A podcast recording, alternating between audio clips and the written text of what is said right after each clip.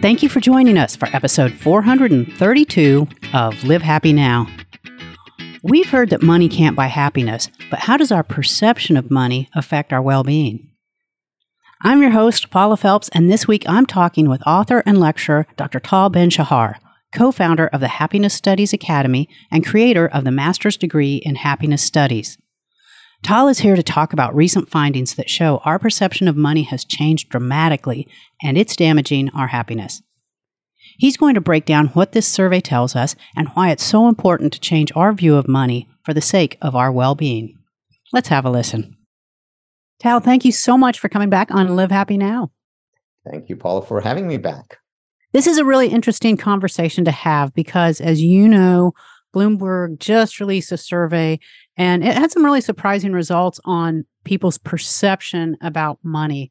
And it really showed how things have changed dramatically. I wondered if, to start it off, if you wanted to talk a little bit about what some of those findings were. Sure. So, the Bloomberg study very much aligns with what we've been studying in the field of happiness studies over the past you know, few decades, which is that people's perceptions matter a great deal more than their objective circumstances. So what they identified were people who were making a lot of money. Uh, you know, they were in the top tenth of the population in terms of income, above one hundred seventy-five thousand dollars, and yet a large minority were feeling poor, and the majority were not feeling comfortable about how much they were making. Now, most people, probably around 90% of the population would say, you know, what are they about? They're, you know, they're spoiled and, uh, you know, they have so much money. They, they should be, first of all, grateful, second, happy, but they're not. They're neither. And the question is why? And the article, you know, the research tries to give the reason. And they say, well, things have changed. And, you know, many people living in New York, for them, you know, 175 or 200,000 doesn't go far. At the same time, Many of them, you know, have homes that are paid off, so they don't have that, you know, that mortgage payment, and yet they feel the way they feel. And I think what's interesting to do, Paula, is for us to explore why. And uh, even more importantly, what can we do about it if we experience dissatisfaction? Absolutely.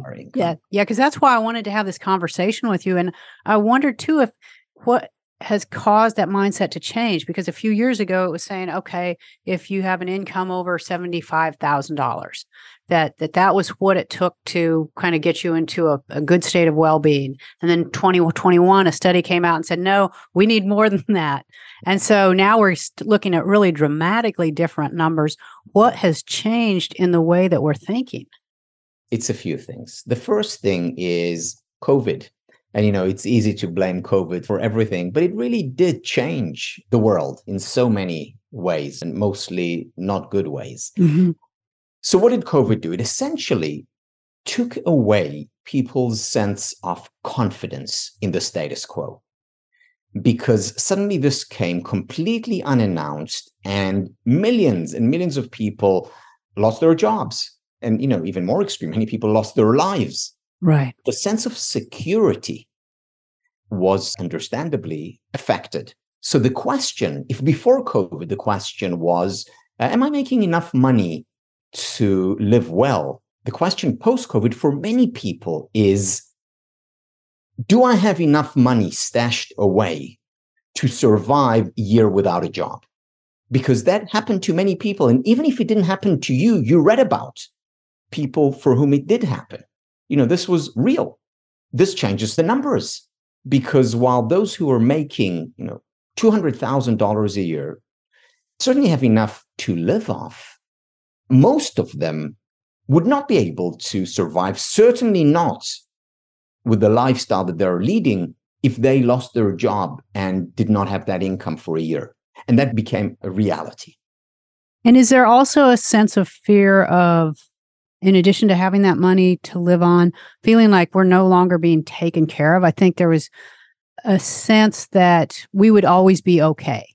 Like no matter what happened, someone will take care of us. Something's going to go well for us. And did we kind of lose that mindset? I think so. So in the sense that when things are are predictable, well, if we are taken care of in the past, we'll be taken care of in the future. You know, you just induce the future from the past. But suddenly everyone was lost. I mean, governments were lost. I mean, we're still not sure today did we do the right thing? Should have we been quarantined or not? You know, there are different models. The jury's still out and maybe will always be out on it. And yes, again, people lost their sense of confidence in the authorities, so to speak, also in their workplaces. Because mm-hmm. even in the most reliable of workplaces, well, they had to lay off people. They didn't have a choice. They did that. So is it healthy to have that I've got to take care of myself mindset or is it unhealthy because we are supposed to be connected? So it can go either way. COVID was a trauma, a global trauma, societal wide trauma. And the question is, do we grow from that trauma or do we break down from a trauma? You know, in psychological language, do we experience PTSD, post traumatic stress disorder, or do we experience PTG, post traumatic growth? And again, the jury's out on that. And not only is the jury out on that, it's very much dependent on individual perceptions and individual choices. Let's take two examples. You know, one example is of a person who, again, let's use the numbers in the you know in the research you know they're making 180 200000 dollars a year and they're saying i want to you know live the same way you know i'm staying in new york city I'm going to spend as much as I did before and see where that takes me. They're going to obviously be concerned because they know that if COVID happens again or something like that happens again, they are in, in trouble. Another approach would be the world has changed and let me live more humbly.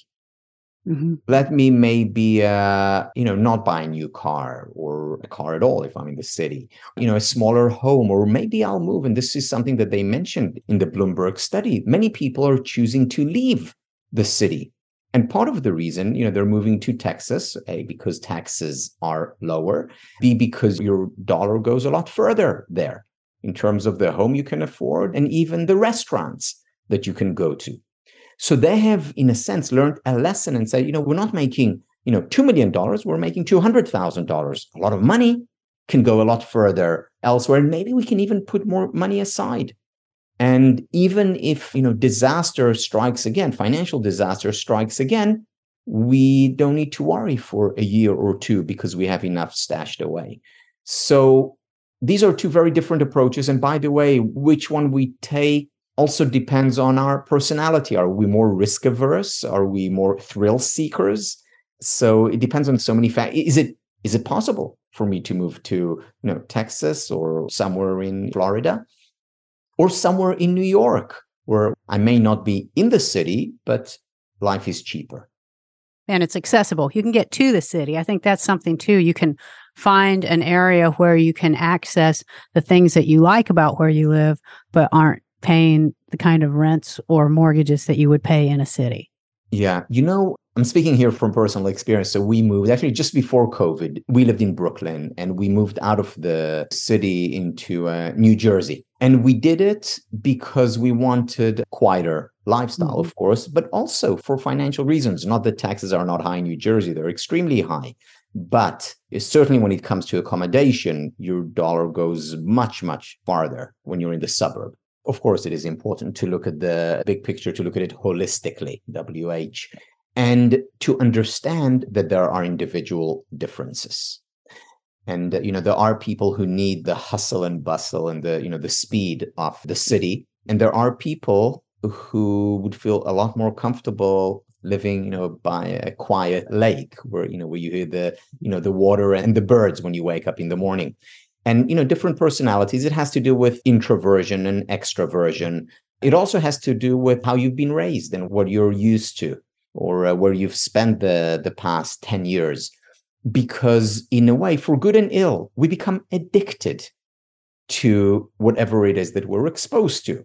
And again addiction can obviously be be a bad thing but you know, if I'm addicted to the quiet and silence, or I'm addicted to uh, going to the gym three, four times a week, that's not a bad thing. All it means is that we have neural pathways that have been reinforced over time. But there is something else that I want to say here. It's not just what I desire to do or want to do at the moment. We can also bring about change.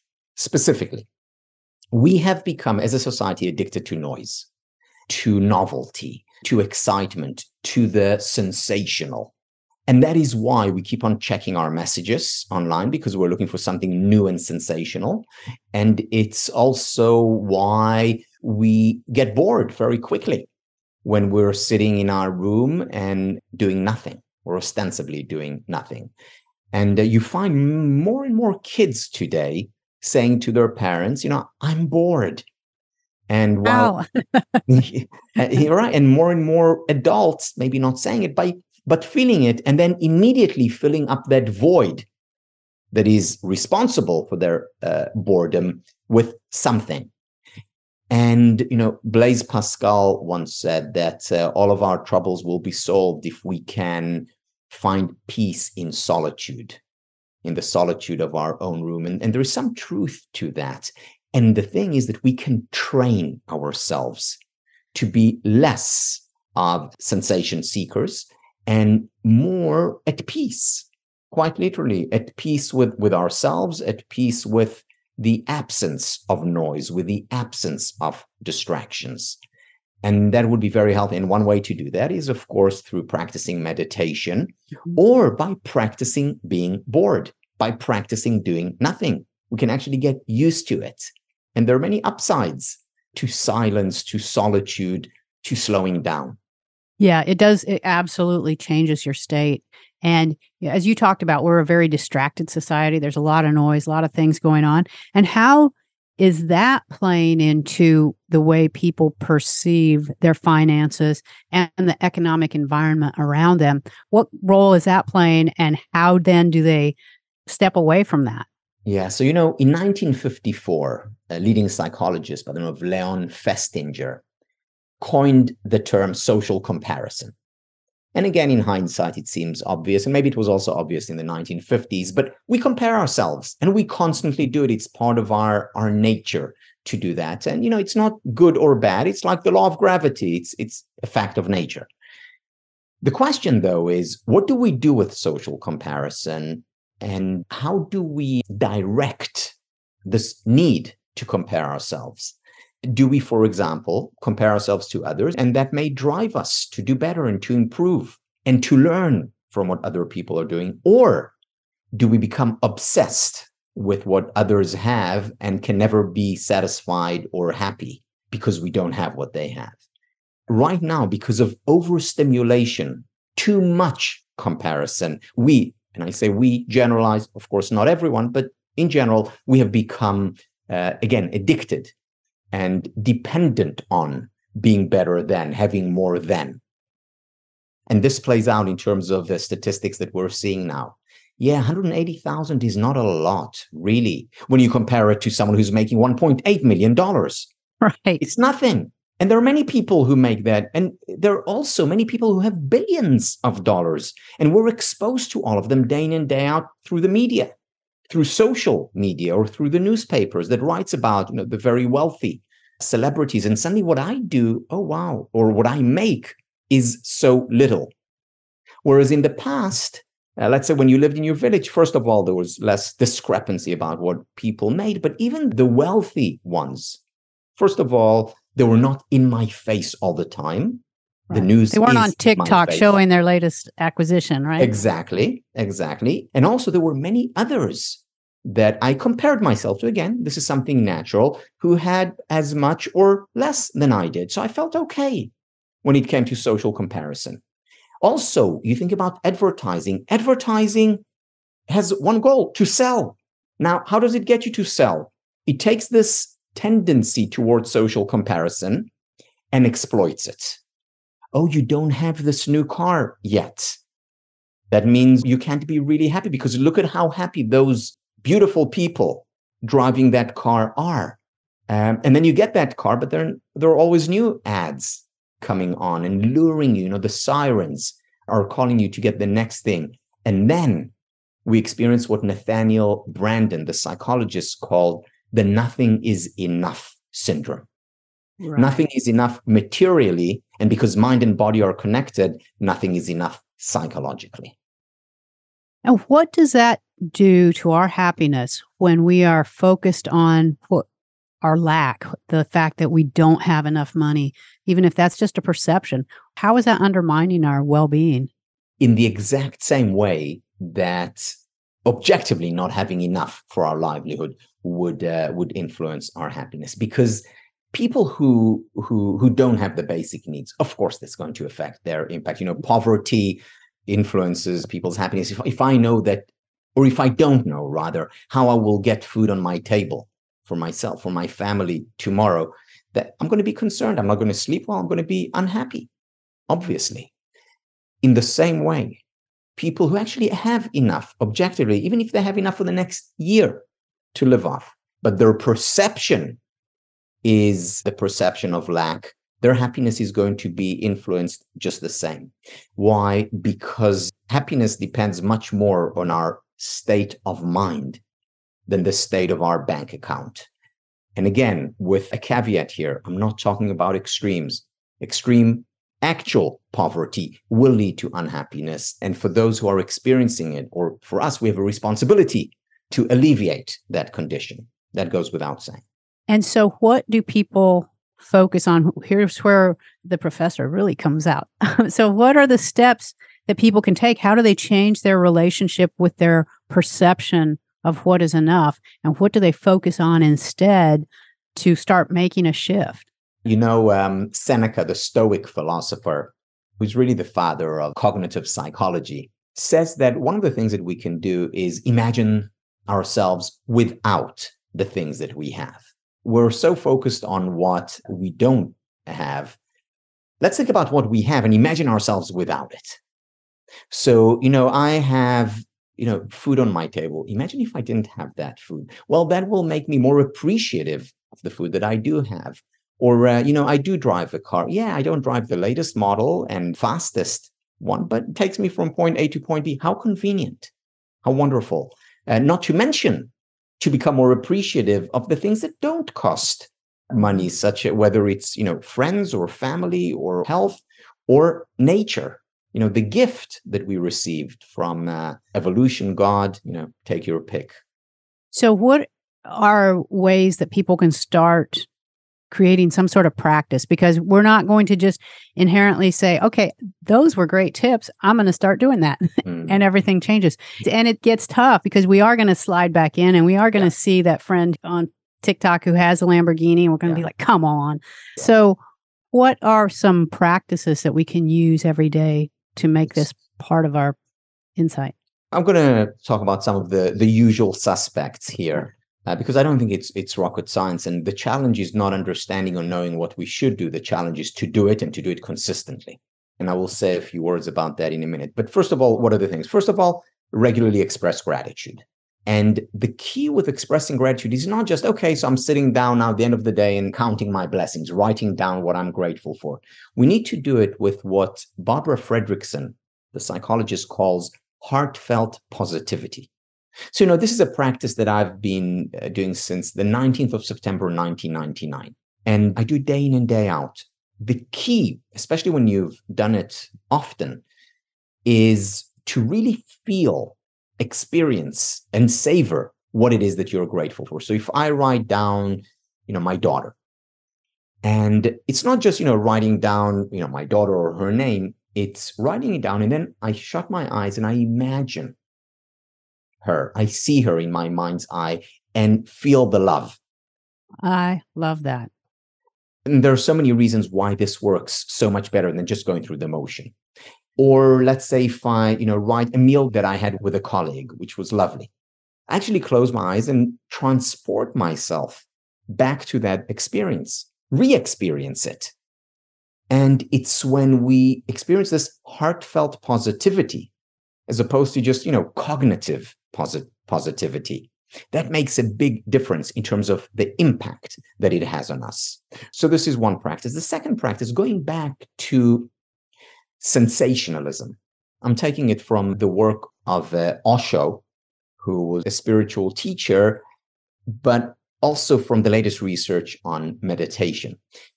We can shift away from the need for sensationalism if we become more mindful of sensations. So if I sit down and focus on the air coming in through my nose and you know leaving through my nose and this tingling whether it's in you know my nostrils or my fingertips if i focus on that there's so much happening there if i learn to focus on it i become more sensitive and when i become more sensitive i'm more aware of sensations and therefore less dependent on sensationalism which is sensations taken to the extreme and again this is not just an you know etymological wordplay this actually works mm-hmm. But we need to put time aside for that. If I live in any city and I'm outside being constantly bombarded by these distractions, which, you know, noise, uh, colors, uh, plus I have my smartphone with me all the time that is providing me notifications or messages. I become addicted to those. The antidote, just like the antidote for taking things for granted is gratitude, the antidote to sensationalism is learning to focus on and become aware of, mindful of sensations. That's incredible. I love that. And I know that we do have to let you go, but I really want you to put in perspective for us how imperative is it that we get our mindset about money in line for our overall well being? Like, where does that fall in importance? You know, we have within us, again, whether it's the creator put it in us or evolution put it in us, the need to accumulate. It's understandable because in the past, you know, humans really didn't know whether they would survive the next winter or they only survived it if they accumulated. Unfortunately, for many people, this is still the reality. So, this is again part of our nature good, bad, both, neither. Uh, the question is, what do we do with that? Do we take it to the extreme? And then that means even people who are making objectively speaking, a lot of money still feel that nothing is enough? Or do we um, write about it, think about it, talk about it, find a more rational evaluation of what we have? So that's the first thing. The second thing, how about living a little bit more humbly? Because really, as we know from a lot of research, and you know, Paula, you've you've talked about this multiple times before yeah, when we get this new thing, bigger, better, brighter thing, we'll be happy for a week or a month. That's not the path to lasting happiness. So let's be more humble about our acquisitions. Let's be more humble about what we really need and spend more of our money and, more importantly, our time on cultivating those things that are free and yet so important, so fundamental for our happiness.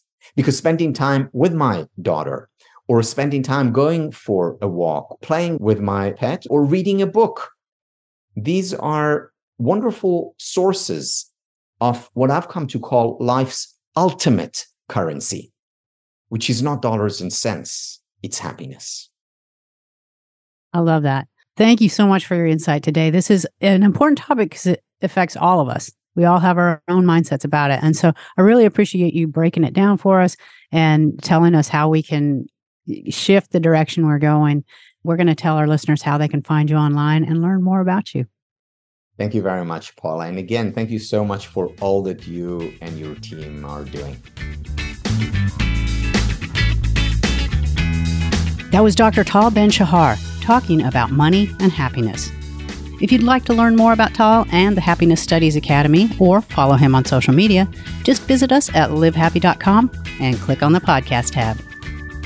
That is all we have time for today. We'll meet you back here again next week for an all new episode. And until then, this is Paula Felps reminding you to make every day a happy one.